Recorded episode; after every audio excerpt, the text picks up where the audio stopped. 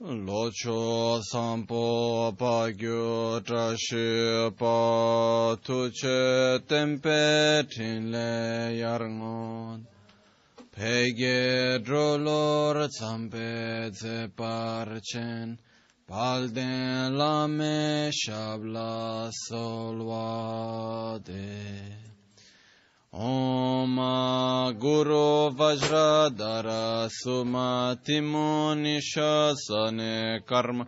Utta Vardanya Shri Bhadra Varsa Manya Sarva Siddhi Hum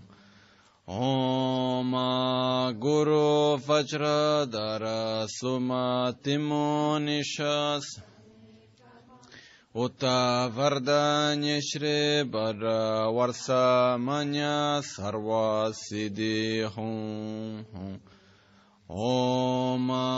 Guru Vajradhara Sumati Munishasane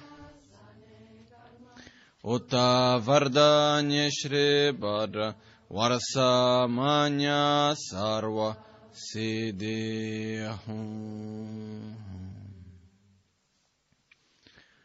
oya dagi che tsun lama tuje che nyamda dala tuje siksu su gebe she san dala tendo su uyun sungi nama tse du sol tse je nyingne sowa debe tse dejen korlo wisu lekshu ne yila sambe dedum Yeme lungi drupra jingi lo tsonyi sodan dikdun shape tse dungi namge yinsu lekshu ne labchen tsonyi yonsu tsopa dan chera nidun chanwara jingi lo chanchu pargi nyinsen tukun tunyi peme siudru lekshu ne chanchu drupe gegen kunshin shi tungen de la drupra jingi lo dāgī lōna chōla chōpa dāng chōmi samchōr ngīmbā shīwā dāng chūdāng tīmbē dūdīm bēmē lhīngi drupra jīngi lō dōrna tīngne tsirā tamche dāng tēchē pārdu nēgāw tamche rēsē kiamne lāma kēlē mē tūkche chīngi dāla siksu sō gōngyā rēwē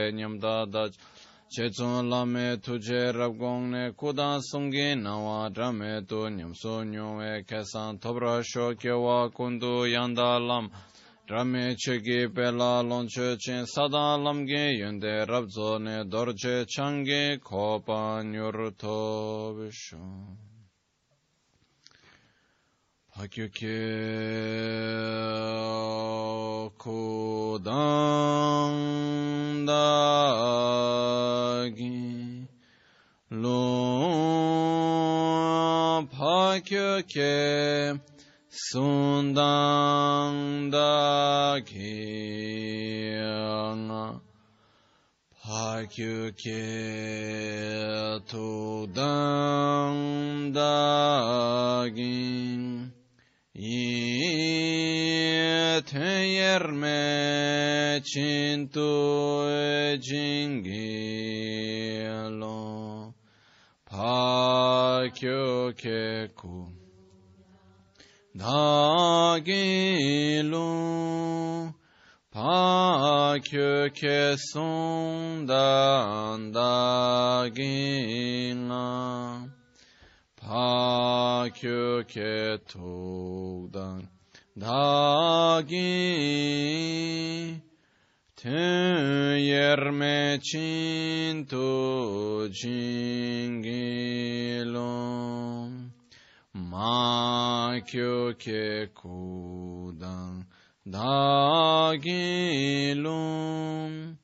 Ma köke sundan dagi Ma köke tudan dagi Ten yerme çintu Jingi alo Aman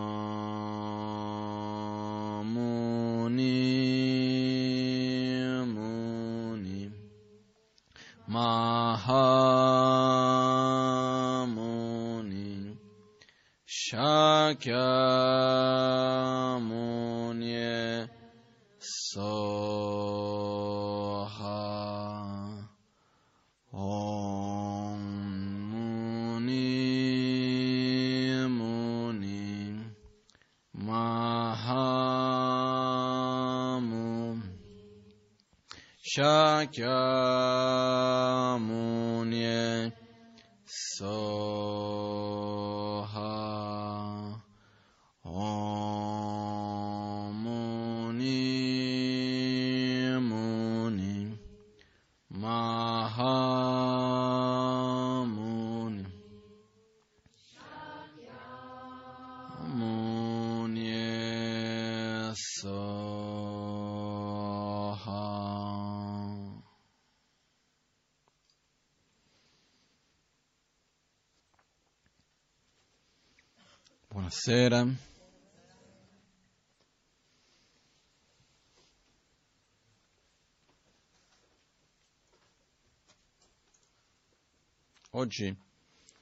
alcune cose che vorrei condividere con voi prima di cominciare a fare la meditazione.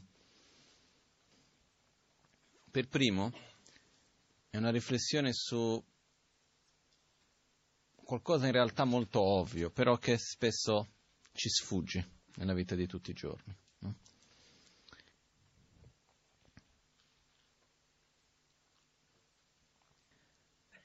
È il fatto innanzitutto che ognuno di noi siamo persone, siamo esseri influenzabili.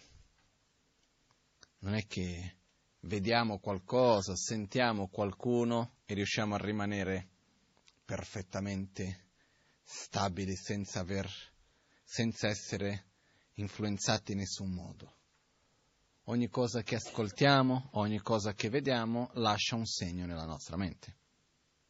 Qualunque tipo sia esse, poi ci sono quelli positivi, ci sono quelli negativi, ci sono quelli che ci spingono all'attrazione, all'avversione, ci sono tanti tipi diversi, però ogni cosa lascia un segno in noi.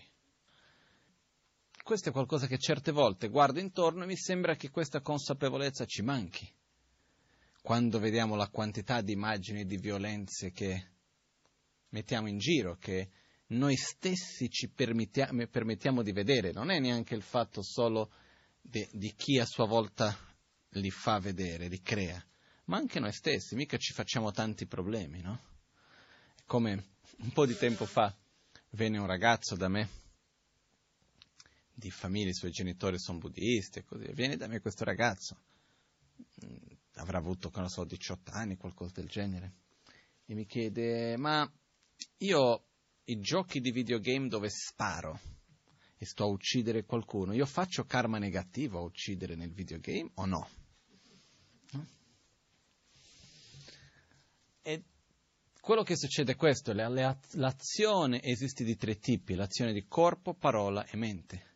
È chiaro che non sto uccidendo nessuno quando vado lì nel videogame e sparo verso chiunque sia esse. Però io sto condizionando la mia mente a quel tipo di reazione e a quel tipo di azione. Il fatto no, qua non ne rientra neanche il fatto di karma positivo o karma negativo, rientra il fatto che io nel momento nel quale vado a uccidere, anche se virtualmente, qual è l'intenzione che io sto facendo? Di fare del male, di creare del danno, di togliere la vita in qualche modo, anche se non è così consapevole come il fatto di andare a togliere una vita, eccetera, eccetera. No? Può sembrare un po' assurdo, però in, um, in Inghilterra si hanno fatto una ricerca con tutti i crismi scientifici per arrivare alla conclusione che i ragazzini che passano più di un tot numero di ore, che non è che siano tantissime, eh, a giocare videogame violenti hanno una tendenza ad avere una reazione più violenta durante la vita di tutti i giorni. Che è abbastanza ovvio, no?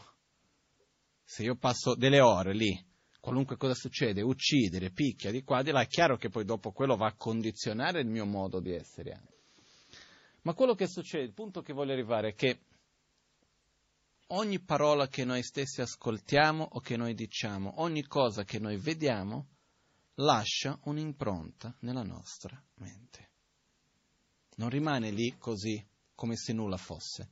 Noi spesso leggiamo delle cose, noi spesso ci mettiamo a anche vedere cose in televisione, quel che sia, e pensiamo che noi riusciamo a essere in qualche modo scollegati da quello, è come se noi riuscissimo a non lasciarci influenzare da tutto ciò.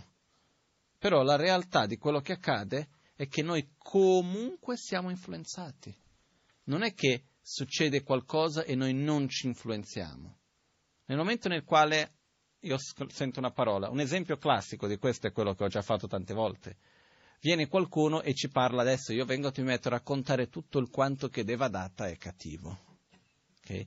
Devadatta era il cugino di Buddha, che era molto invidioso di Buddha, ha cercato di ucciderlo tre volte, ha fatto tante cose, addirittura Devadatta si è fatto monaco, dopo che Buddha è diventato chi è Buddha, eccetera, Devadatta è andato lì, e è diventato discepolo, si è fatto monaco e ha cercato di fare una rivolta all'interno della comunità monastica per prendere il potere di Buddha, tutte delle cose era costantemente, ha fatto di tutto e di più. Una volta ha lanciato una grossa pietra da una montagna per cercare di uccidere Buddha, ha fatto tante cose di questo genere. E quindi alla fine nei testi, ogni volta che devi dire l'esempio di Tizio Caio, per dire, dice Devadatta. Adesso la ragione specifica per la quale si è scelta così non sa, comunque si dice Devadatta. Diciamo che adesso io venisse da voi e vi comincio a raccontare chi è Devadatta, cosa ha fatto, perché, per come, quanto è cattivo e questo, quell'altro. Quindi vi parlo di Devadatta. Un domani, da qui a vent'anni, venite a trovare Devadatta. Lo incontrate. Ok? Siete, ave, ave, avete una mente pulita, libera da qualunque pregiudizio o c'è un pregiudizio dietro? Si arriva già, no? Anche se ho ascoltato una volta qualcuno dirmi qualcosa negativa su di lui. Quindi quella parola che ho ascoltato una volta mi va a influenzare. Figuriamoci quello che vedo. Perché è ovvio, no? Se prendiamo la pubblicità, se non fosse così la pubblicità non funzionerebbe, no? Io mi ricordo delle pubblicità delle compagnie di petrolio, delle scene della natura bellissime, stupende, no? Lì, cinque minuti in televisione, solo scene di nature meravigliose una dopo l'altra, e alla fine il logo della compagnia di petrolio. Basta, nient'altro. No? Poi tu vedi questo uno, due, dieci, venti, cento volte. Quando vedi dopo il logo della compagnia di petrolio, cosa viene in mente? La natura. Quello che succede è che funzionano queste tecniche. Non è per nulla che si investano centinaia di milioni di euro all'anno in pubblicità e così via. Perché? Perché è un modo di influenzare la mente. La cosa importante è che noi dobbiamo farci una buona pubblicità noi stessi, o meglio, usare questa tecnica a nostro favore, visto che la nostra mente è influenzata dalle immagini che vede, dobbiamo scegliere con quale immagine vogliamo avere a che fare. Fin dove possiamo, ovviamente, perché non è che abbiamo questa libertà completamente di ma questo non vedo, chiudo gli occhi. Ovviamente nella nostra vita di tutti i giorni siamo per strada, vediamo le cose, non è che possiamo chiudere gli occhi. Però abbiamo un range di scelta, un campo di libertà all'interno del quale possiamo scegliere quali sono le immagini che voglio vedere, che cosa voglio ascoltare e così via. No? Quindi già su questo ci sono una, una buona parte di cose che possiamo fare per aiutarci.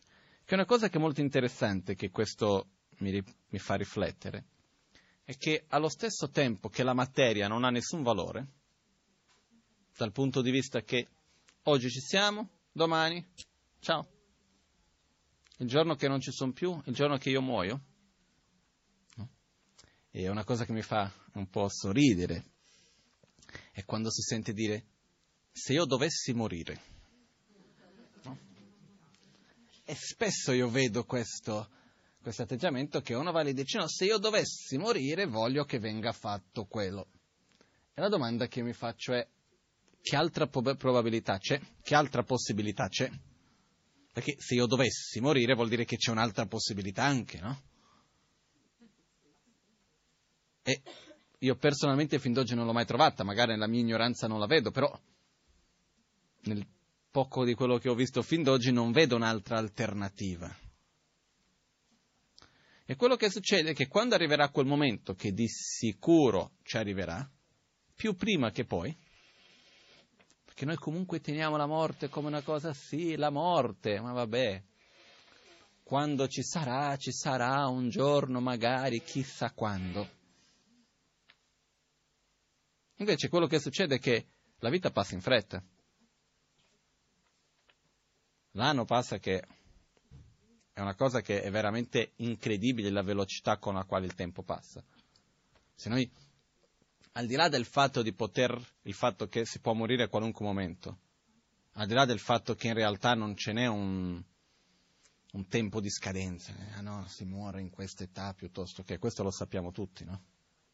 Per dire, non è che la morte va a risparmiare i giovani o che va a risparmiare i sani o che va a risparmiare i ricchi o che va a risparmiare i potenti o qualunque cosa del genere.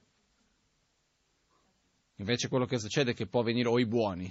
Ah no, io sono una buona persona, ho un buon cuore, faccio delle cose buone, perché devo morire adesso? Eh, perché no? Io mi ricordo delle persone, tra le persone più belle che ho mai conosciuto fin d'oggi, una di queste in particolare un maestro che era mm, uno dei maestri di Lama Ganchen, è venuto anche qua al Compe Lama Ganchen nel 95, Geshe Shewanchuk, un maestro veramente eccezionale, una persona incredibile, è morto in un incidente in auto. Per dire, quando non meno aspetta, poi vabbè, lui aveva anche dato dei segni prima di morire che avrebbe lasciato quel corpo, eccetera, eccetera, ha dato diversi segni prima, però comunque il fatto è che alla fine è stato un incidente. Un altro mio maestro, che era un altro, magari questo ancora di più incredibile, che era l'abate di Tashilumpu in India, una persona veramente meravigliosa, è morto in un viaggio in treno con la febbre. Cioè, non è che si può dire, ah no, perché sono una buona persona, non muoio. Perciò la morte non è che va a risparmiare né i buoni né i cattivi, né il fatto di essere sano o malato, avere soldi, non avere soldi, potere, non potere, non importa, giovani, vecchi, no, non c'è età per questo. Quindi quello che succede è che diciamo che riuscissimo ad avere una vita lunga, come io veramente mi aspetto a tutti. Eh? Riusciamo a vivere fino a cento anni, ok? Sani che poi vivere fino a cent'anni attaccati a un letto da qualche parte non so più tanto come, quanto convengono, dipende poi di mille condizioni varie. Però diciamo che noi riuscissimo ad avere una vita lunga e sana. Quanto veloce passa? Abbastanza in fretta, no? Poi, se noi continuiamo a fare la vita che facciamo adesso, come credo che sia per la maggioranza di noi, nella quale la, le novità sono sempre di meno. Sempre di più è una sorta di sopravvivere più che vivere cose nuove. Che ho avuto questa esperienza molto bella poco tempo fa, due anni fa, un anno, due anni fa, già, io ho una memoria per tempo abbastanza vaga, per quello non riesco mai a ricordarvi quanto tempo fa sia stato. Cosa è stato in India l'ultima volta? Mi sa due anni fa. E siamo stati, quando siamo arrivati ai monasteri al sud dell'India, siamo stati lì per che cosa? Cinque giorni nel primo monastero a filmare e sembravano, sono sembrate almeno due settimane. Perché? Perché era un'esperienza molto intensa per tutti. Erano tante cose nuove che si vedeva, che si viveva, eccetera, eccetera. Non è che facevamo degli orari un po' assurdi, si cominciava a lavorare alle 5 del mattino, si finiva alle 11 di sera, tutti i giorni, una cosa dopo l'altra, eccetera, eccetera. Era sempre molto intenso quello che succedeva tutto il giorno. E quindi erano tante informazioni, tanta novità, sembrava che il tempo fosse molto più lungo. Poi, quando fai quelle cose che ormai sei abituato, che è quello di tutti i giorni, che è un semplice sopravvivere, che è un ripetere le stesse cose, eccetera, eccetera, il tempo passa in una velocità che è spaventosa. Se noi pensiamo adesso che giorno è oggi, è il 8, 10 già? Fra un po' siamo a novembre, fra un po' siamo a dicembre, Natale, le lucette avete già comprato l'albero di Natale, le luci, fra un po' siamo arrivati, eh? E l'anno passa, il tempo passa, vola, no? Perciò, quello che succede è, anche se dovessimo avere una vita lunga, la vita va in fretta. Per quello che dico che la morte arriverà più prima che poi. Perché poi quando arriva la morte, di solito, è sempre troppo presto. Non, che non riesce mai ad arrivare in ritardo. È, è sempre un po' troppo presto quando si guarda anche quando si vede quella persona che ormai ha 90 anni, ha passato di tutto, eppure è malata, e muore perché è morto.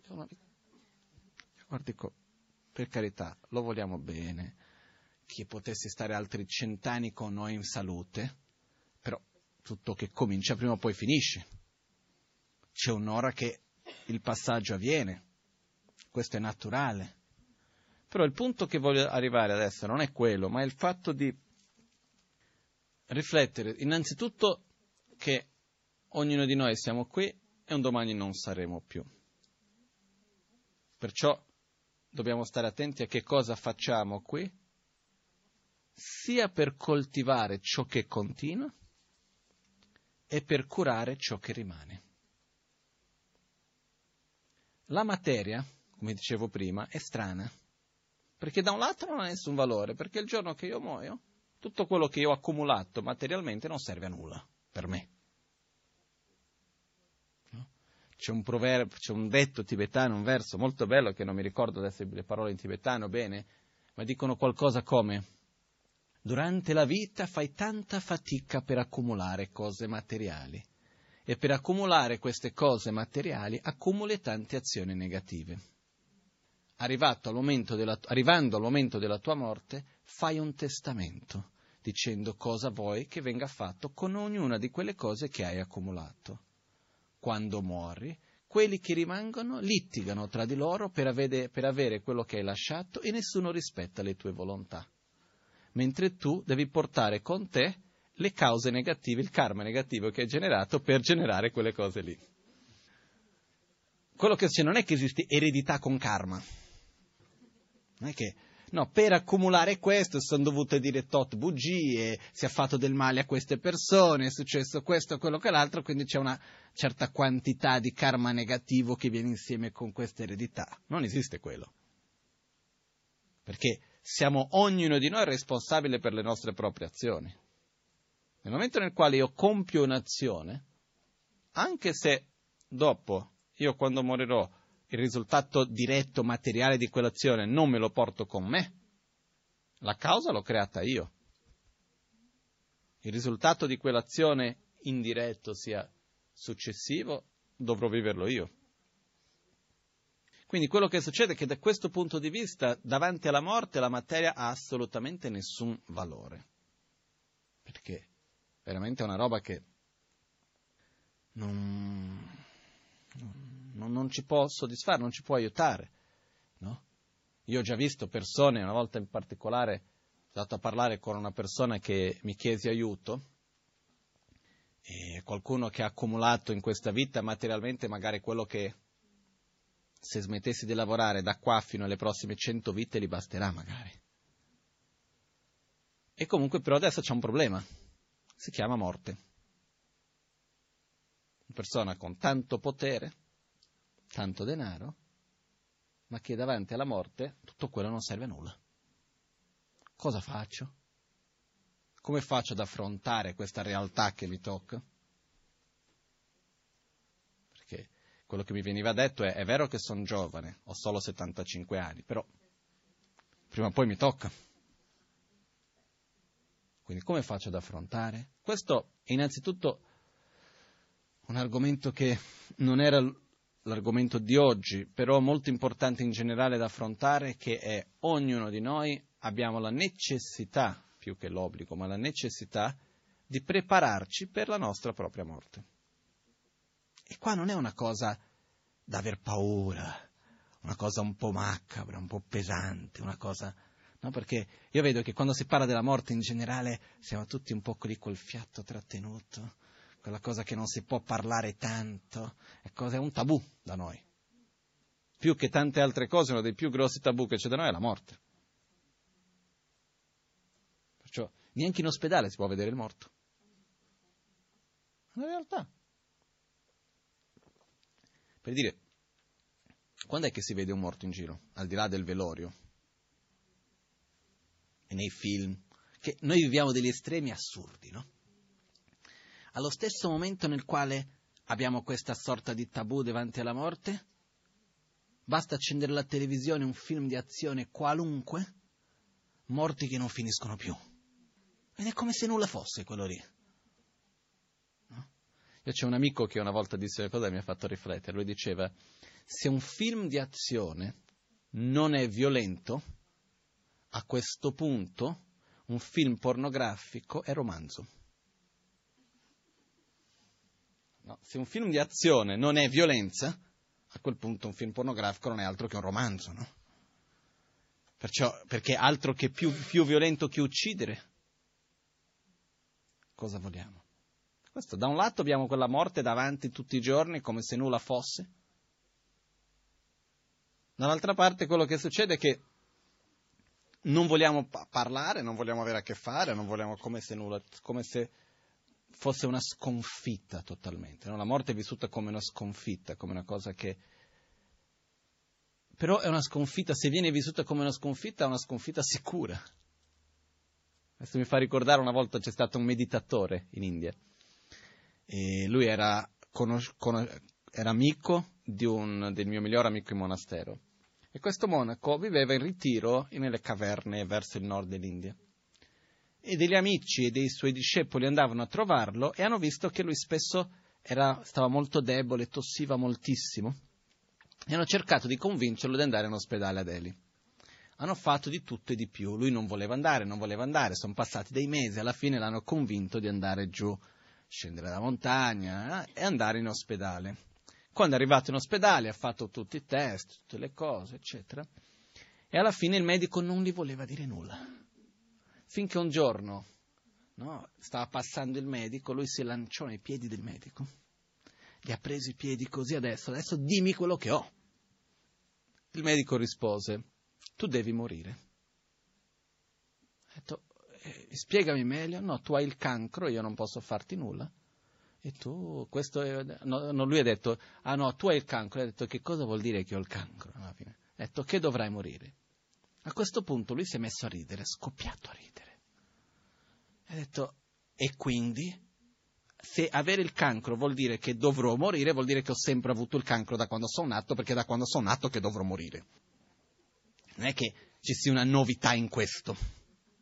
Quello che mi stai dicendo è qualcosa che io so da quando sono nato, no? A questo punto lui, vabbè, tornò, però visto che il medico anche gli disse io non posso fare più nulla, il cancro ai polmoni era è tornato indietro alla montagna dove lui viveva e ha passato i prossimi tre mesi a fare il ritiro di prostrazione. Giorno e notte, 18 ore al giorno di prostrazione. Poi ha finito quei tre mesi di prostrazione, avrà fatto, non lo so, 100, 200 mila prostrazioni. Finito quello, è tornato a fare il suo ritiro, ha vissuto, non lo so, altri vent'anni, quel che sia, è continuato lì, ma ha avuto altri problemi. Però questo mi fa ricordare questa paura che abbiamo in generale di parlare, di affrontare. Però il dato di fatto è che è importante per ognuno di noi, è una necessità, prepararci per la nostra propria morte. Che cosa vuol dire questo? Che non dobbiamo prepararci per la morte quando saremo davanti alla morte, che ormai siamo lì che le nostre forze si sono ormai finite, che non abbiamo più condizione vale. Dobbiamo cominciare a prepararci per la morte adesso, oggi, quando stiamo bene. E non è una cosa triste, preoccupante, è bella. Prepararsi per la morte vuol dire trovare una stabilità interiore, vuol dire lavorare per star bene con se stessi indipendentemente dal corpo, indipendentemente dalle situazioni che ci circondano vuol dire ritrovare una nostra identità che vada al di là della società, del nome, dei beni che possiedo, delle persone che mi stanno intorno. E questo è un lavoro a lungo termine, non è una cosa che da un giorno all'altro si riesce. Perché figuriamoci, se già durante la vita di solito una persona, per esempio, che tutte le due possibilità, o che non ha tanti soldi, da un giorno all'altro riceve un'eredità, ha tanti soldi, ha una crisi di identità, tolte alcune eccezioni. Una persona che ha tanti soldi e dal domani perde tutto, anche lì ha una crisi di identità. Perché noi basiamo la nostra identità su che cosa? Le cose che possediamo. Io vado in un posto, le persone mi rispettano per i soldi che ho. Le persone mi rispettano per la posizione sociale che ho. Perché sono questo, perché sono l'altro, per l'aspetto fisico che ho. Per dire, se dall'oggi al domani noi avessimo lo so, andassimo, cambiassimo completamente la nostra apparenza fisica. Ci viene una crisi di identità, no? Figuriamoci, già il primo capello bianco è una tragedia. Perciò quello che succede è, se già queste piccole cose ci fanno perdere il nostro equilibrio, figuriamoci il momento nel quale io devo continuare, ma il corpo non c'è più. I beni materiali non ci sono più, le persone che mi stanno intorno non ci sono più, il mio nome non c'è più, la posizione sociale non c'è più, non c'è più nulla di quello sul quale io ho basato la mia esistenza fin d'oggi. A quel punto cosa faccio? È per questo che è importante, già da subito, gradualmente, non è un processo da un giorno all'altro, sviluppare una nostra identità che vada al di là del corpo, dei beni materiali, della posizione sociale, del nome e così via. Il fatto di trovare un nostro equilibrio, una nostra stabilità che non dipende da tutto ciò, in realtà è la miglior cosa che possiamo fare anche per la nostra vita stessa, al di là della morte. Però è una cosa che è importante in particolar modo anche davanti alla nostra propria morte. Comunque, tutto questo era una parentesi di quello che stavo dicendo, perché stavamo parlando del fatto che le cose materiali sono strane, hanno due aspetti. Da un lato, come abbiamo visto, davanti alla morte non valgono nulla. Io posso avere milioni, miliardi. Non è che posso fare qualcosa dopo. Da un altro lato, le cose materiali, la materia in generale, ha un potere enorme, perché influenza la mente.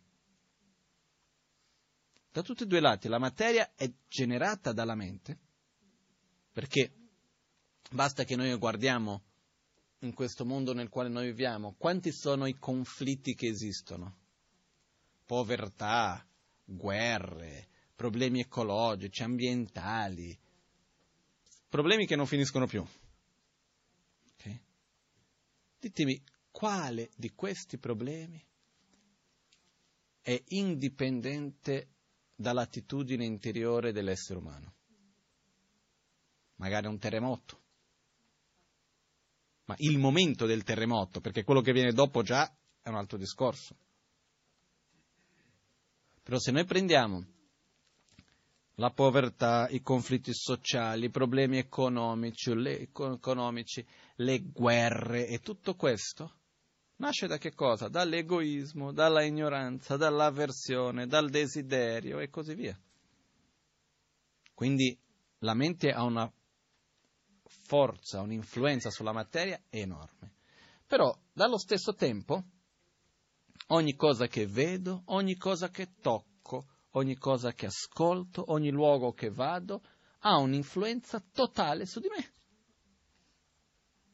sui miei sentimenti, sui miei pensieri.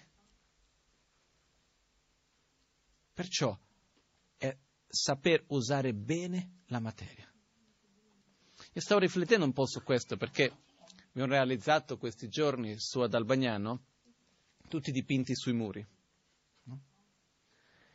No? sono tanti, sono 322 metri quadri dipinti sui muri alla fine.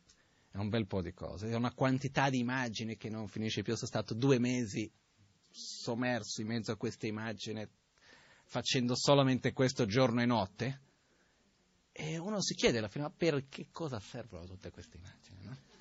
Un muro bianco non si può avere? Domanda, no? Invece no, neanche un centimetro quadrato bianco abbiamo lì. Però,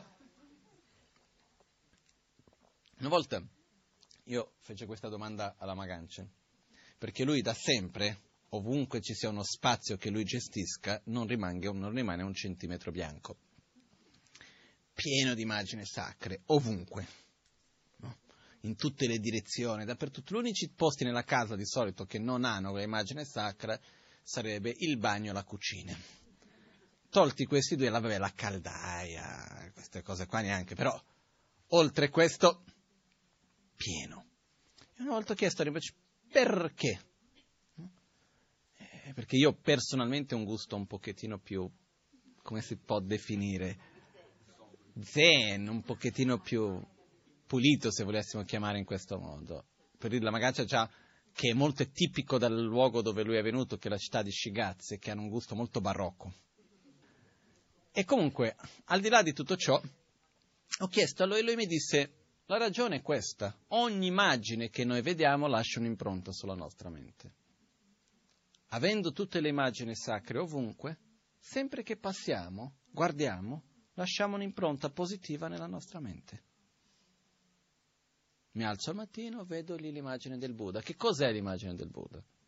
In fondo, se noi guardiamo adesso questa immagine qui dietro di me, che cosa appare ai nostri occhi? Colori, forme, basta. Non è che c'è altro che appare ai nostri occhi, altro che colori e forme, no? Però a questi colori e forme noi diamo, attribuiamo un valore. È un valore che rappresenta l'amore, la compassione, la stabilità interiore, rappresenta il mio proprio potenziale di illuminazione, rappresenta il percorso che voglio seguire, rappresenta l'esempio che voglio che seguo. C'ha tanti significati per me. Quindi nel momento nel quale io ogni giorno vedo quell'immagine, anche se non mi soffermo lì a, a osservarle, a riflettere, mi riporta a quel significato. È un po' come i messaggi subliminari. No? Tanti di voi ho già parlato di questo tante volte ed è una cosa che mi affascina un po'. Vorrei, un giorno lo farò.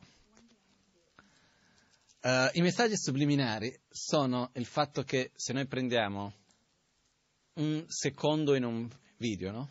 televisione, cinema, televisione sono circa 30 quadri per secondo, ok? Diciamo che io prendo, per fare un secondo di televisione servono 30 quadri, 30 fotogrammi. Se io scrivo un messaggio in un quadro, poi dopo lascio 4, 10 quadri senza scrivere nulla, riscrivo lo stesso messaggio, lascio 10 quadri senza scrivere niente, lo scrivo un'altra volta. Quindi in un secondo mi appare tre volte. Ok? Noi non siamo capaci di leggerlo, come se noi non vedessimo quello che c'è. Però è stato provato in tante forme che dopo, lasciando quel messaggio lì per un'ora, anche se io non lo vedo a principio, lo percepisco. Questo è stato usato anche nel cinema, Kubrick usava questa tecnica per fare le cose più macabre possibili e diverse cose. Però la pubblicità all'inizio usava questo che poi è stato proibito, però quello che succede è che io quello che mi riflette, quello che è, mi fa riflettere è se quell'immagine che mi appare agli occhi per un istante, neanche un secondo, lascia un'impronta nella mia mente. Figuriamoci quello che ho davanti, no? Figuriamoci quello che vedo, tocco, sento. È chiaro che anche quello lascia un'impronta su di me. E quindi è qua l'importanza di usare questo in un modo che sia favorevole a noi stessi. Qual è il modo che è favorevole a noi stessi? E qua rientra in un altro punto ancora per me personalmente molto importante che il fatto di portare il sacro, la spiritualità, nella nostra vita di tutti i giorni. Okay? Perché alla fine, che cosa, che cosa è sacro? Sacro è ciò che ci porta, ci conduce, può essere una parola, può essere un'immagine, è ciò che ci conduce al sentiero che possiamo chiamare il sentiero dell'illuminazione, ma il sentiero della trasformazione interiore per diminuire ciò che ci fa soffrire e sviluppare le nostre qualità interiori. Okay? Adesso sto semplificando un po' il tutto, però per me questo è sacro. È sacro quello che mi avvicina all'amore, alla compassione, alla saggezza, all'umiltà, alla generosità. È sacro quello che mi avvicina a essere più paziente, più umile, meno arrogante, avere meno rabbia, meno invidia, sviluppare più saggezza. Il sacro deve essere presente nella nostra vita di tutti i giorni, ogni giorno. Non voglio dire in ogni momento, però possibilmente sì, però il più possibile. Quindi come? Negli oggetti che abbiamo. Dal momento nel quale ci metti, andiamo a vestirci, per esempio. Io, vabbè, ho una casa un po' particolare, però quello che succede è che, per esempio, se noi prendiamo per esempio le vesti monastiche, no? una volta ho spiegato questo, sono andato in Brasile, mi hanno invitato ad andare a parlare al San Paolo Fashion Week, che sarebbe la settimana della moda, no? ero lì a parlare per tutte le persone che erano presenti e uno si chiede ma che cosa un monaco buddista può parlare nelle sfilate di moda e queste cose che è proprio, sono, da un certo punto di vista sono gli opposti, no? perché la moda è così superficiale da un lato. Però quello che ho riflettuto era, innanzitutto se noi osserviamo, per esempio, prendiamo questa parte qua, che noi chiamiamo lo sen, che è questa sciarpa lunga, è fatta di sei pezzi più o meno lunghi un metro, okay? che rappresentano che dobbiamo essere avvolti nelle sei perfezioni, ossia generosità, moralità, sforzo entusiastico, pazienza, concentrazione e saggezza. Mai dimenticare di coltivare queste qualità. Questa parte del vestito qua, per esempio, rappresenta chiamata la spalla del leone, che rappresenta il fatto che nella vita ci vuole coraggio. In particolar modo nel sentiero spirituale ci troveremo davanti a difficoltà e dobbiamo sempre avere il coraggio di andare oltre, di superare le difficoltà che ci appariranno davanti. Quest'altra parte sotto rappresenta l'orecchio dell'elefante. Perché? Perché l'elefante è un animale che ha una memoria ottima, quindi per non dimenticarci mai dei nostri impegni. No? Ogni parte ha un suo significato. Nella gona ci sono le pieghe, le pieghe in avanti rappresentano le qualità che dobbiamo portare con noi, quelle indietro ciò che dobbiamo abbandonare. Ogni parte ha un suo significato, no? Poi io personalmente sono il, la peggior persona per spiegare queste cose di simbologie e cose perché non mi sono mai interessato tantissimo, però ogni parte ha un suo significato. Nello stesso modo, noi nella nostra vita di tutti i giorni si possono creare e dare dei significati a ciò che facciamo, ai vestiti che mettiamo, ai colori che usiamo, a un gioiello che mettiamo e così via ogni cosa, per ricordarci di quelle qualità che vogliamo sviluppare, per ricordarci degli impegni che abbiamo, per ricordarci di un, un qualcosa del percorso interiore che vogliamo seguire. Quindi questo è qualcosa che non è così difficile. Basta abbinare un colore con una qualità. Basta abbinare un certo tipo di vestito con un certo tipo di impegno. Io non voglio creare regole, se no dopo me stanno tutti lì con quel colore.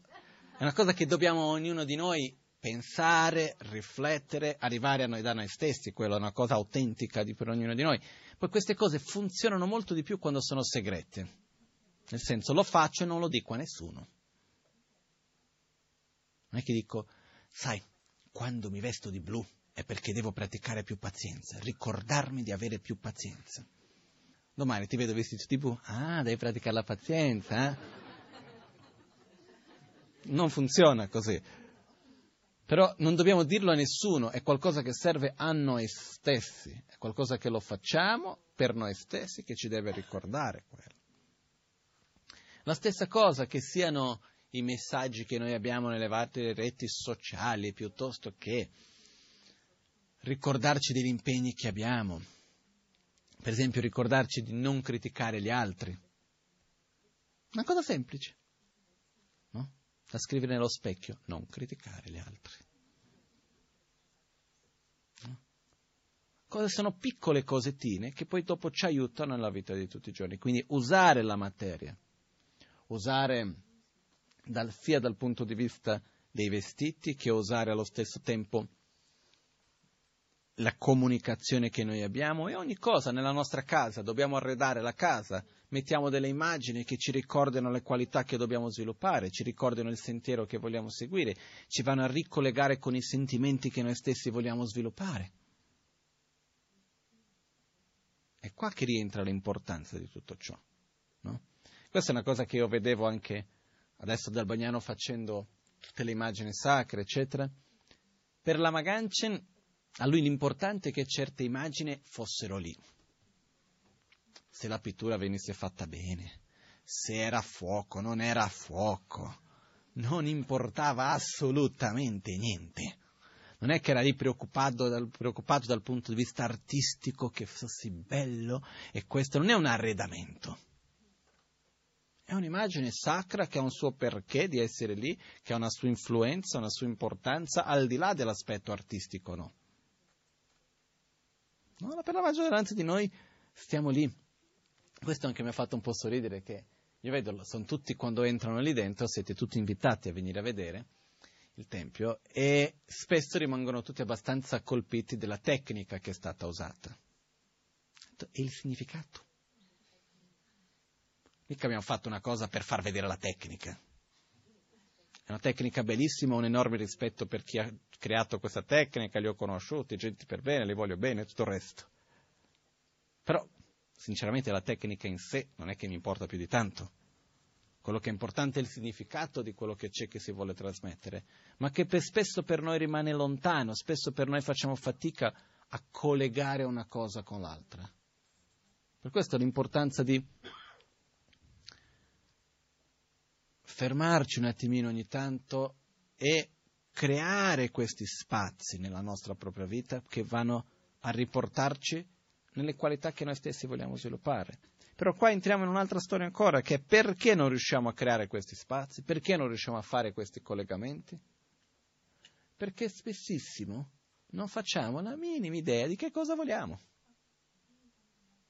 Se io chiedo,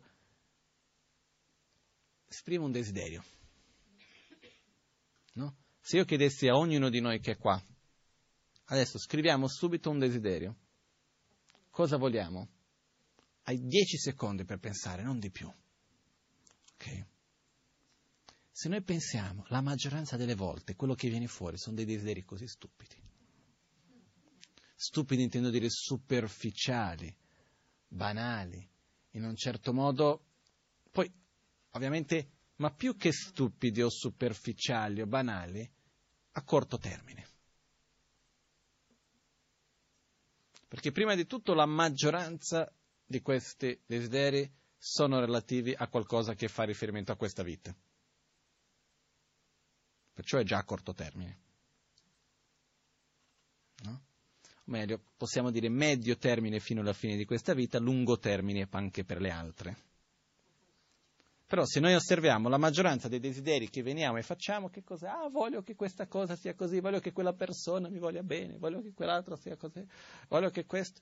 Sono cose abbastanza, se noi andiamo a vedere, quante volte che noi sentiamo, cosa voglio? Io voglio sviluppare gioia spontanea. Qual è il desiderio? Io voglio essere paziente, voglio non dover arrabbiarmi mai più voglio riconoscere e saper vedere e percepire l'impermanenza nei fenomeni. Voglio sviluppare una corretta visione della realtà. Voglio sviluppare un profondo e sincero amore, voglio eliminare il mio egoismo. Che ne so, ci sono qua cose che non finiamo più, possiamo passare delle ore a fare liste dei desideri in questo senso. Però spesso non riflettendo su questo non sappiamo neanche cosa vogliamo, non ci direzioniamo neanche in quel modo lì. E quindi alla fine non ci colleghiamo con questi aspetti. Per questo che è importante tutti i due lati. Uno, fermarci prima, osservare che cosa vogliamo sviluppare interiormente e poi dopo generare un collegamento di quello con il mondo esterno nel quale noi viviamo. Per dopo ricordarci costantemente, perché poi non si dimentica. Eh? abbiamo quel momento di ispirazione che vediamo che io devo essere più paziente e non devo più stare in un'attitudine di insoddisfazione costante perché in realtà c'ho solo da rigioire perché c'è una vita bellissima con tutti i problemi che ci sono, però in realtà non mi posso veramente lamentare, eccetera, eccetera. Vado lì, osservo, ho quel momento di ispirazione bellissimo gioioso. Poi che succede? Passa una mezz'oretta, succede una cosa di qua, succede un'altra cosa di là e mi sono dimenticato. Invece è importante anche ritrovare il modo per ricordarci del nostro percorso. È per questa ragione che anche in generale si dice che la meditazione, le preghiere vengono fatte sei volte al giorno. Uno dovrebbe ricollegarsi con il proprio sentiero spirituale almeno tre volte al giorno. Perché? Perché ci dimentichiamo. Dopo di un po' la mente ritorna nella direzione nella quale è condizionata da un tempo molto lungo. Perciò che usare la materia in quel senso è qualcosa che è importante. E con questo, indipendentemente dalla vita che noi facciamo, possiamo riportare nella nostra vita di tutti i giorni anche il nostro sentiero spirituale. Non è una cosa che deve rimanere lontana, separata, come se nulla avesse a che fare con tutto il resto. Possiamo riportare questo. Basta, per esempio, riempire gli spazi vuoti che abbiamo durante la giornata con i mantra, la meditazione, le preghiere, con le immagini sacre, ci sono diverse cose. Qua indipendentemente non parlo, io non sto parlando neanche all'interno del buddismo in un modo specifico. Eh. Poi il buddismo ci dà tutti questi strumenti, però al di là del buddismo, collegarci durante la nostra vita di tutti i giorni con il nostro percorso interiore. E non perché sennò dopo di un po' rimaniamo sempre lì intorno alle stesse piccole cosettine, ma perché questo, perché quell'altro, poi quella cosettina non va e stiamo lì a soffrire. No? Un po' più di spazio. Perché quando noi, riusciamo, quando noi abbiamo degli obiettivi maggiori, i piccoli problemi si tornano minori. Che cosa succede quando abbiamo un grosso problema? Le altre cose ci fanno soffrire come prima? No? E quando non abbiamo nessun problema veramente? Li creiamo, no? Io mi ricordo benissimo quando, questo, io, è stato chiarissimo questo per me, quando abbiamo fatto un viaggio in India, era anno 95, un pullman insieme con la Magancia, eravamo due, un pullman, circa una cinquantina di persone, tutti occidentali, la gran maggioranza, e facendo questo viaggio di notte a un certo punto abbiamo fatto un incidente. E non è stato per noi un incidente piccolino, è stato abbastanza pesante, la Magancia è finita in ospedale, un paio di persone sono fatti un po' male, la peggiore è stata la Cose, la segretaria della Magancia che si è rotto il braccio in sette parti. Comunque stato, non è una, stata una cosa dal nulla, no? però io ho imparato un po' di cose in quell'incidente. Il primo è stato c'è l'incidente col pullman, tutto si ferma, quella cosa, cado, batto la testa. Ok, esco dal pullman, non per primo, aspetto un attimino, eccetera, cerco di aiutare un po' di persone, esco dal pullman, guardo in alto, eravamo nella campagna in India, lontani dalla città, guardo in alto, vedo un cielo stelato come non ho mai visto in vita mia, di una bellezza e ho cercato di condividere con gli altri. E nessuno mi voleva ascoltare. Mi guardavano come se io fossi un pazzo. Che mi dicevano, ma, ma, ma ti sei accorto di quello che è successo? Come riesci a guardare il cielo? Io mi dicevo, sì, mi sono accorto, stiamo prendendo le precauzioni, facendo quello che è necessario. Però guarda che bel cielo, no? Rigioisce un attimo. Invece no, non si può, non si può rigioire perché si deve soffrire. Poi, allo stesso tempo, scendo dal pullman, vedo un liquido che cade dal pullman, che l'odore non era proprio acqua, no? E dico, pericoloso, c'è un pericolo che se qua si prende fuoco, è veramente pericoloso, quindi ho cercato, ho chiesto, ho cercato di dire alla gente, cerchiamo di, veniamo fuori velocemente dal pullman, per, prima di, mettiamoci in sicurezza. Ah no, non trovo la mia borsa. Che te ne frega della borsa? Questo è stato un altro punto. Poi vabbè, quello non era benzina, era gasolio che non brucia così velocemente, eccetera. Hanno detto non ci sono problemi, si è lì. Questa è stata una cosa. Poi, dopo di un paio d'ore, arriviamo nell'albergo, qualcuno è andato, ne ci hanno trovato un altro pullman per sostituire, tutta una storia. No, altre cose anche ci sono state in mezzo, per esempio, chi voleva rompere il pullman, quello che era rimasto, in vendetta di quelli che ci hanno fatto fare l'incidente, che erano la compagnia del pullman. Dico, ma aspetta un attimo, che non servono spiegazioni. Andiamo oltre. Arriviamo in albergo, e qua era il punto di quello che volevo raccontare. Di solito viaggio in gruppo in India, 30-40 persone, età diverse, classi sociali diverse, culture diverse, una quindicina di paesi almeno. Ogni volta che si arrivava in albergo era un problema perché era troppo belli per alcuni ed era brutto per altri. Io con quello non ci sto in camera, io voglio stare con quell'altro che però non vuole stare con me. E così era sempre una cosa che ci voleva un bel po'. Finché si definivano tutte le camere, ci voleva un suo 40 minuti, un'oretta. No? Io arriviamo col pullman davanti all'albergo, io lo guardo da fuori, io vivevo in India da un po'. Ho detto, mm, non sarà una buona scelta, di sicuro qua un pochettino di tempo ci vorrà. E ho aspettato un 5 minuti, ho lasciato tutti scendere dal pullman, sono sceso un 5 minuti dopo, sono arrivato davanti alla reception, tutti già in camera. Che è successo? Vado a vedere, non c'era l'acqua, né, né calda né fredda, non è che non c'era l'acqua in quel momento. Le camere erano grandi, era la peggior scelta che, peggior albergo che eravamo mai stati, nessuno si è lamentato dell'albergo. Io non, non capivo, no? Ero ragazzino, avrei avuto quanti, uh, 14 anni, qualcosa del genere. E non capivo, detto, perché dopo di un po' ho detto, ah, c'è un problema troppo grande, quindi non si no, il piccolo non è più un problema perché c'era l'incidente, la sofferenza di tutto quello che era successo, quindi l'albergo senza acqua, chi se ne frega. C'è da dormire tutti insieme in un camerone, chi se ne frega.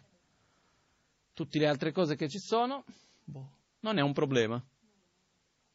Quando andava tutto bene, invece di rigioire che le cose vanno bene, dire che bello, stiamo sani, abbiamo fatto un buon viaggio, stiamo bene, che bello dove siamo. Beh, non c'è l'acqua, non c'è l'acqua, che si deve fare? Invece no, la tragedia. Per ogni piccola cosa. Quindi, riusciamo a osservare questo atteggiamento nella nostra propria vita? E se noi vediamo quando va tutto bene, il problema lo andiamo a creare. La domanda è perché? Ci piacciono? Perché se noi andiamo a crearli, perché siamo attratti da loro in qualche modo. Vogliamo che le cose vadano male? Mi chiedo io, perché è un po' difficile da capire, sinceramente. Non possiamo meritarci che le cose vadano bene. È il fatto che è troppo bello per essere vero. Che non possiamo mai dire, ok, va bene, va bene. No? Io questo ho imparato in Italia. In Brasile quando chiedi come vai, come stai, uno risponde a principio tutto ottimo. In Italia dice insomma. Si difende, si sopravvive, potrebbe andare meglio, è già stato peggio, dipende. Questo è quando va proprio bene, no? Quindi, ma è un po' il fatto comunque di andare a, in qualche modo dire, non posso essere felice qual- se io sto bene vuol dire che c'è qualcosa che non va. Che cosa sto vedendo in modo sbagliato? No? È come quella frase che ho letto una volta di Woody Allen che dice se tutti intorno a te sono nervosi e tu stai calmo è perché non hai capito qual è il problema. No? Però invece quello che è un po'. Noi facciamo un po' la stessa cosa dicendo no, se, se io sto bene e non mi lamento di niente perché io non ho visto qualche problema che di sicuro c'è. Non può andare tutto bene. Come che posso essere felice? Però la realtà, alla fine, è che quello che ci vuole è aprire la nostra mente innanzitutto a questa possibilità. E vedere che non è che ci vuole molto di più di quello che c'è già, ma quello che ci vuole è saper viverlo e saper accettare di essere felice, saper godersi di quello. Perché alla fine quello che succede è che costantemente andiamo a proiettare la nostra insoddisfazione, la nostra mancanza di contatto anche con i nostri propri sentimenti, con noi stessi, dove? Nel mondo intorno a noi. Quindi io non mi sento bene, sono insoddisfatto, non sto bene, di che cos'è la colpa che non ho l'ultimo modello del telefonino? Non sto bene perché se non mi sento bene di che cosa sarà la colpa? Ah, che quella persona mi ha detto quella parola lì, che quell'altra cosa è successa di qua, che quell'altra è successa. Siamo sempre intorno a cercare e creare le cause del perché noi non stiamo bene. Mentre in realtà, se noi ci fermiamo veramente, prendiamo ognuno dei problemi che ci abbiamo intorno e li guardiamo solo quel problema. Diciamo, ok, se risolvessi questo, mi andrebbe tutto bene. No. E questo e quello e quello e quell'altro? Ancora no. C'è qualcosa che ancora continua. È un po' come per me una volta c'è stato un periodo, un po' di tempo fa, adesso quanto tempo fa non mi ricordo, due, tre anni, quattro anni, chi se lo ricorda, che non, ero, non stavo tanto bene. Ho avuto un momento nel quale c'era qualcosa che non andava.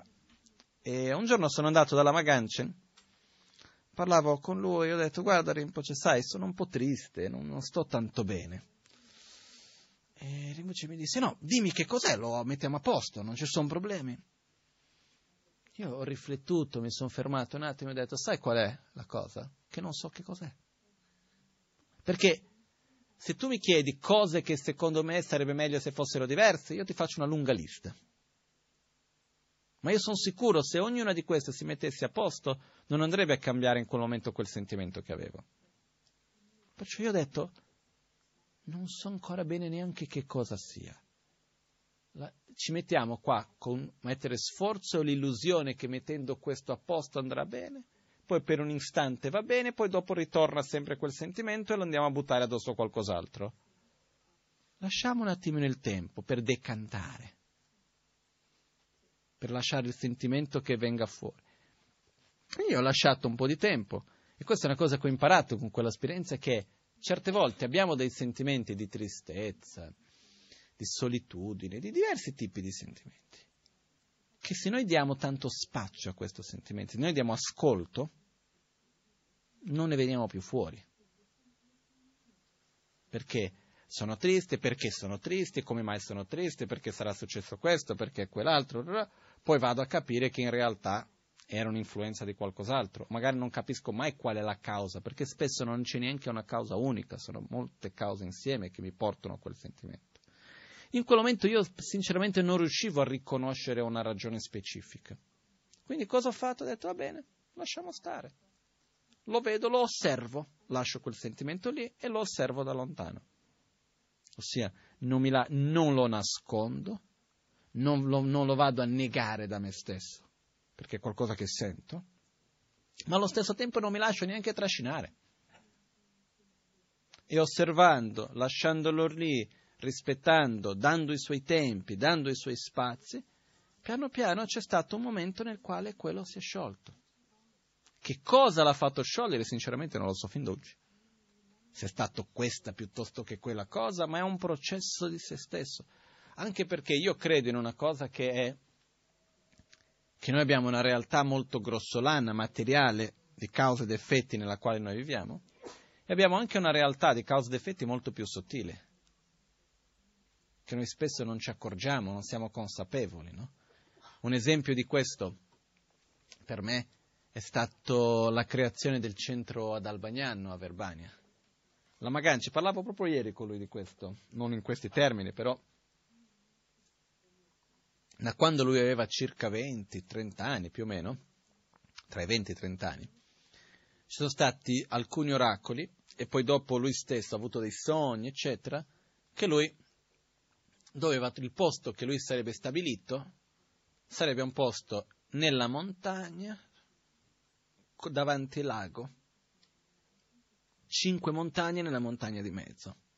C'era questa storia. Per degli anni, prima che lui sapesse di venire in Occidente, ha cercato il suo posto, quindi alla fine in India, lì vicino al monastero dove ha vissuto, al sud dell'India, ha creato, ha fatto una casettina piccolina, nel posto che c'era, non era una montagna, era una collinetta piccolina, e davanti non è che c'era un lago, c'era un...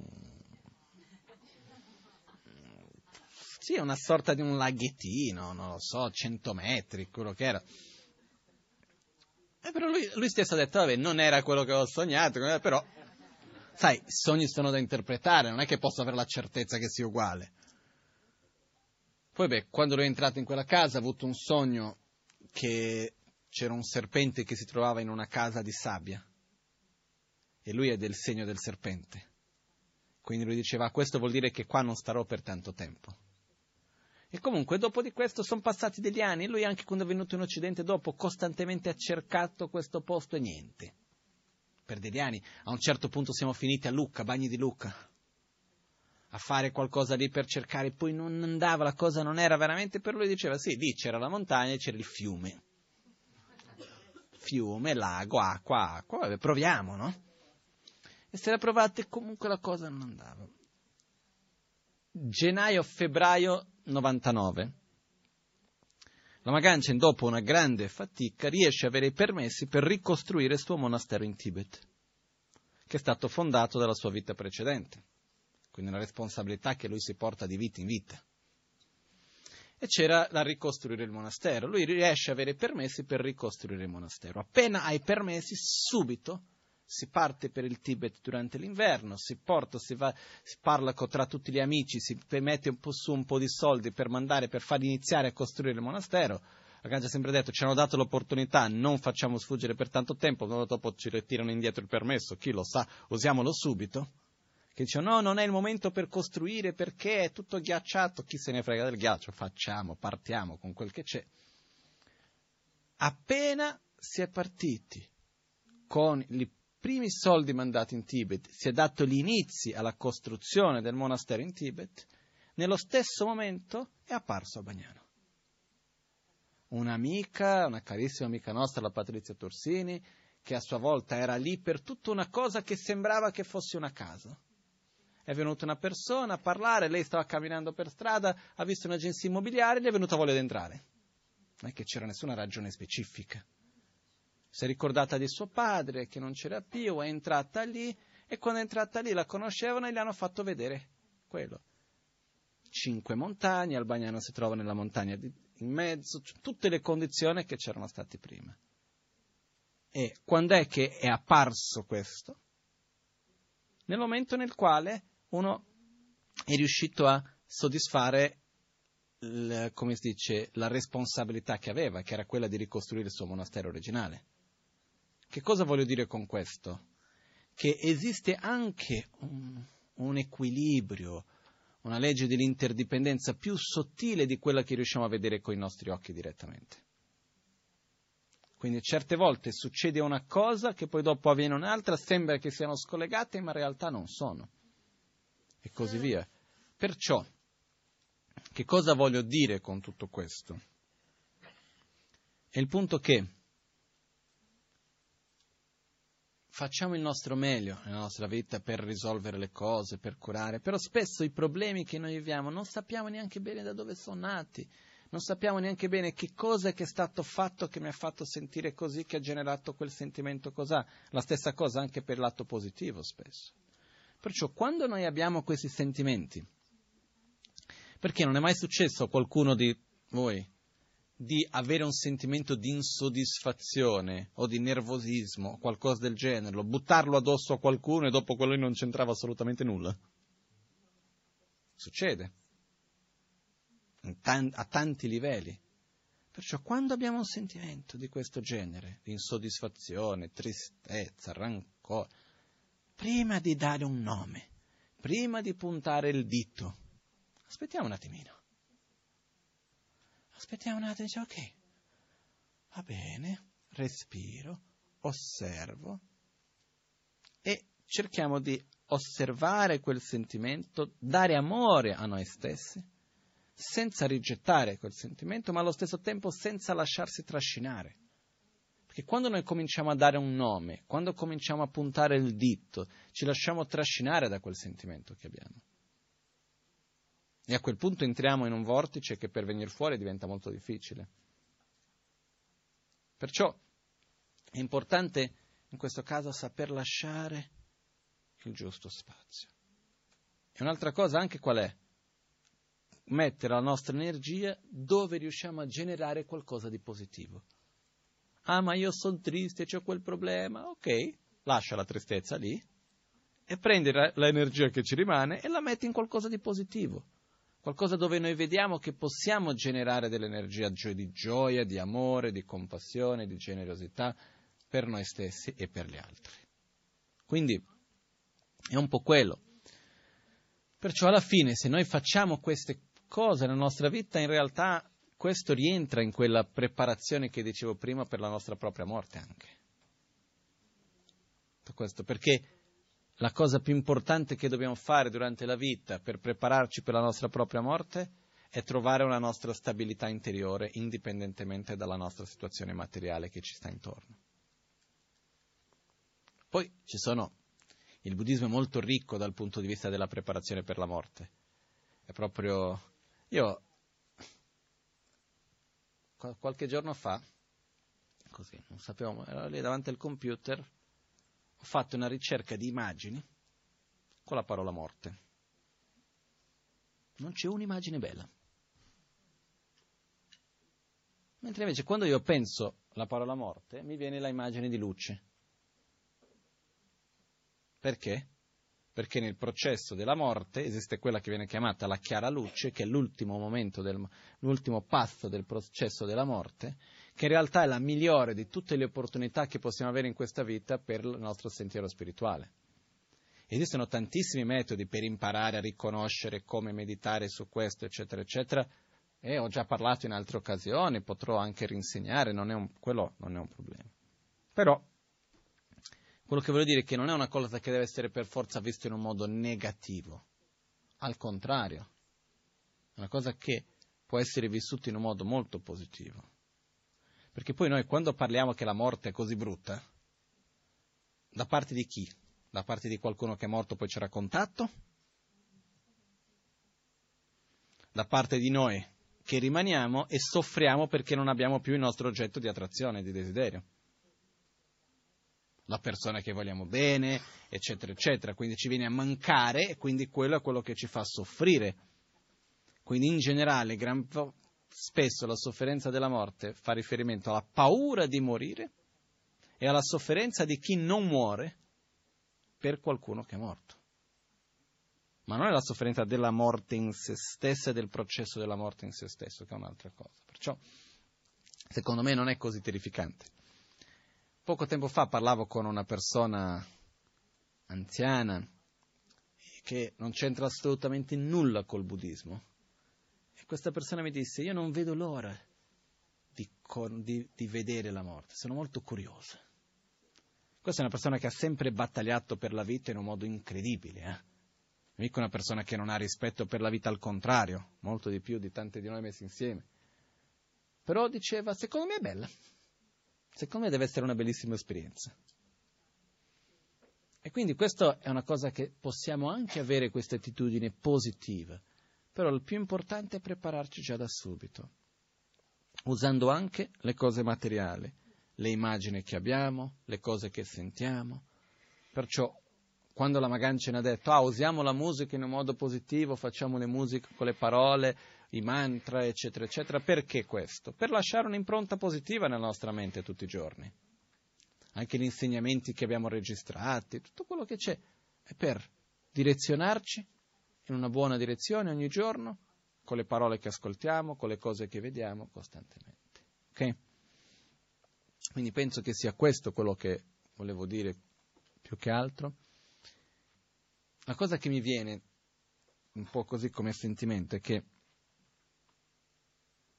quando comincio a osservare tutti i problemi della nostra società, ma partendo anche dalla vita di ognuno, le menate che ci facciamo, i problemi che ci sono e tante cose qua, è un po' da scoraggiarci, no? È un po' da guardare tutto questo e dici, ma chi ce la fa? Ma guarda qua. Poi adesso che viviamo questo momento in Italia, che è così detta la crisi, che fa parte di un ciclo, no? Perché la nostra memoria è corta, è breve nel tempo, no? Perché 50 anni fa questi ultimi 50 anni non c'è mai stata una crisi?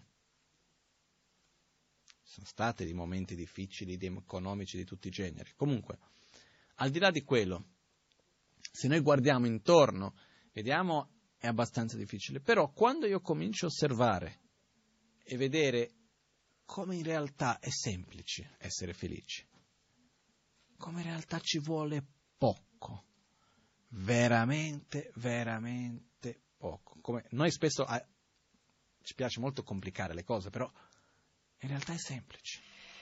Non è che ci vuole tantissimo. Ci vuole rigioire, amare.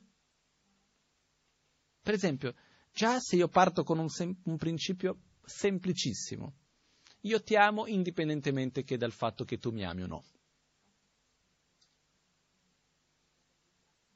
Io ti amo perché ti voglio bene. Non importa quello che tu hai fatto o no a me. Già ci toglie tanta di quella sofferenza. Perché quando io vado a collegare il amare l'altro con che cosa l'altro fa per me, sono fregato alla partenza. No? Amare un amore condizionato uguale sofferenza, in breve. Non, non c'è neanche molto a lungo, medio, no, è abbastanza velocemente. Basta che l'altro non mi guarda come volevo, già soffro. Invece dare amore, desiderare la felicità dell'altro, voler dare all'altro, indipendentemente da quello che l'altro sia o non sia, faccia o non faccia. Già questo mi toglie un bel po' della sofferenza che abbiamo. Se noi cominciamo, abbiamo un po' di queste attitudini, è veramente semplice. Soddisfazione, desiderare poco, essere felice con quello che abbiamo. Perché alla fine dei conti, la maggioranza delle cose che noi andiamo ad ottenere materialmente è perché ho bisogno o è perché ho voglia? La maggioranza è perché ho voglia. Se noi cambiamo la parola, invece di dire lo voglio, andiamo a cambiare perché ho bisogno, non vado a prendere, non vado a comprare, non vado dietro quello che non abbia bisogno, sai quanto tempo risparmiamo? Quanta energia risparmiamo? Che stiamo lì a perdere con delle cose che... Perché il problema è l'energia che noi perdiamo per ottenere, per mantenere. Una volta che ho comprato quella cosa lì, la devo pulire, la devo tenere, poi si graffia, è un problema. Quindi il tempo che vado a dedicare mentalmente, fisicamente, è troppo. Perciò se già cambiamo queste cose, le cose materiali per, sono lì per servire a me e non io a loro, punto. Prima cosa. Vado a farmi la domanda quello che mi serve e non quello che voglio. Già qua. E Aggiungiamo a questo quello che ho detto prima, io vado a dare amore perché per il semplice fatto di dare io ringrazio che posso amarti senza voler nulla in cambio. Guarda, 80% della sofferenza è andata via. Non è che ci vuole delle cose così difficili, lontane, in realtà è semplice. In realtà veramente ci vuole poco. E quando io comincio a osservare veramente la semplicità, come la vita è semplice, mi viene una gioia incredibile, vedo com'è bello, com'è possibile per ognuno di noi. No? Ed è quello che io credo che una delle più grosse interferenze che noi abbiamo in questo percorso, che poi alla fine quando parliamo del percorso spirituale non è assolutamente separato dal percorso di vita di tutti gli altri, perché il percorso di vita che tutti fanno, che cos'è? Il percorso per cercare di essere felici, punto percorso spirituale è anche la stessa cosa, è cercare di essere felice solo che in un altro modo. Quello che succede è che io quando osservo questo e vedo che è qualcosa che è possibile, che cosa è che ci blocca? Qual è la più grande interferenza che io vedo in questo percorso? La mancanza di fiducia in noi stessi. Ma io non ce la faccio. Come faccio io ad amare l'altro? Come faccio io a essere generoso, a essere più umile, ad accettare, a rigioire con quello che ho? Non sono così, non posso farcelo. Ed è qua che rientra l'importanza di generare questa fiducia, di credere nel nostro potenziale, di credere in noi stessi. Si dice che la stessa fede che dobbiamo avere per dire in Buddha, dobbiamo avere anche in noi stessi. Credere solamente in Buddha non ci porta molto lontano se io non credo che anch'io posso fare quello che devo fare. Ok?